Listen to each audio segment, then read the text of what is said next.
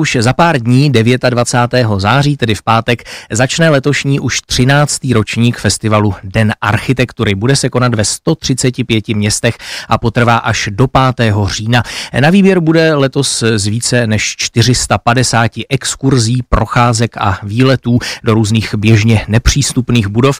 No a více už nám k letošnímu ročníku poví ředitelka festivalu Den architektury paní Marcela Steinbachová, která je teď mým hostem na telefonu v dopoledním vysílání. Dobrý den. Dobré dopoledne. Pojďme nejdříve trošku představit možná ten festival obecně. Letos má tedy 13 let, tak eh, pojďme říct, jak se vyvíjel, jak vznikl, jak se rozrůstal a co je jeho smyslem. Tak my jsme vlastně festival založili jako oslavu našeho spolku Kruh, který se věnuje osvětě architektury a chtěli jsme, abychom zapojili víc i neodbornou veřejnost, aby se vlastně o architekturu zajímala a vymysleli jsme koncept procházek vlastně s odborníky, které jsou pro veřejnost zdarma a kteří jim vlastně objasňují v regionech i ve velkých městech vlastně, proč některé stavy vznikly, jaká jsou kritická místa, a co by se třeba mohlo zlepšit v daném místě, anebo představují právě současnou architekturu, na kterou se my zaměřujeme. Motem letošního ročníku tedy je objev konstrukce, tak co si máme pod tímto sloganem představit? tak vlastně v každé stavbě je nějakým způsobem skrytá nebo odhalená konstrukce a pro některé stavby je i zásadní, ať už jsou to průmyslové haly, nádraží nebo i třeba kostely.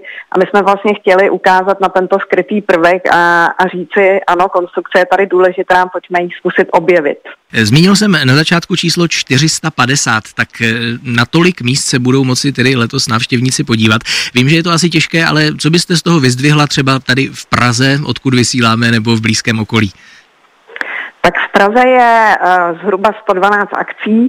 Bohužel některé z nich jsou už nyní vyrezervované, ale ty, co může návštěvník vlastně navštívit bez rezervací, je například kostel od uh, Jana Blaže Santýnyho Eichla v Nerudově ulici, kde součástí té prohlídky bude i Santýniovské schodiště, které normálně není přístupné. A nebo jsou to stavby od Karla Prágra, který letos slaví 100 let od narození. Návštěvníci budou moci navštívit areál matematicko-fyzikální fakulty v Troji, anebo třeba jeho kotelnu na Pražských Vinohradech. Tak tím už jsme zmínili tedy ty dva jubilanty z řad architektů, kterým tedy je letošní ročník věnován. E, možná pojďme se zastavit u toho Jana Blažeje Santinyho Eichla, protože to je samozřejmě hvězda mezi architekty a je to architekt označovaný za e, geniálního, tak můžeme stručně říct, čím se vymykal, čím vybočoval z řad architektů své doby? No on právě se vždycky snažil nějakým způsobem vymyslet něco inovativního a to inovativní vlastně přinášel s konstrukcemi, takže když si vezmeme třeba federální schromáždění, tak to je navržené jako most vlastně přes stávající budovu burzy a a vlastně snažil se i myslet dopředu, jakým způsobem ty stavby by mohly být používané v budoucnosti a tomu právě ta velkolepá konstrukce, řekněme mostová, pomohla, protože umožňuje vlastně tu funkci tam měnit v čase. Ano, tak Santýnyho stavby samozřejmě můžeme, jak jste zmínila, obdivovat i tady v Praze, stejně jako stavby toho druhého jubilanta Karla Prágra, který tedy byl Pražanem už podle jména, tak pojďme možná ještě připomenout trochu jeho dílo, čím je tato osobnost zajímavá.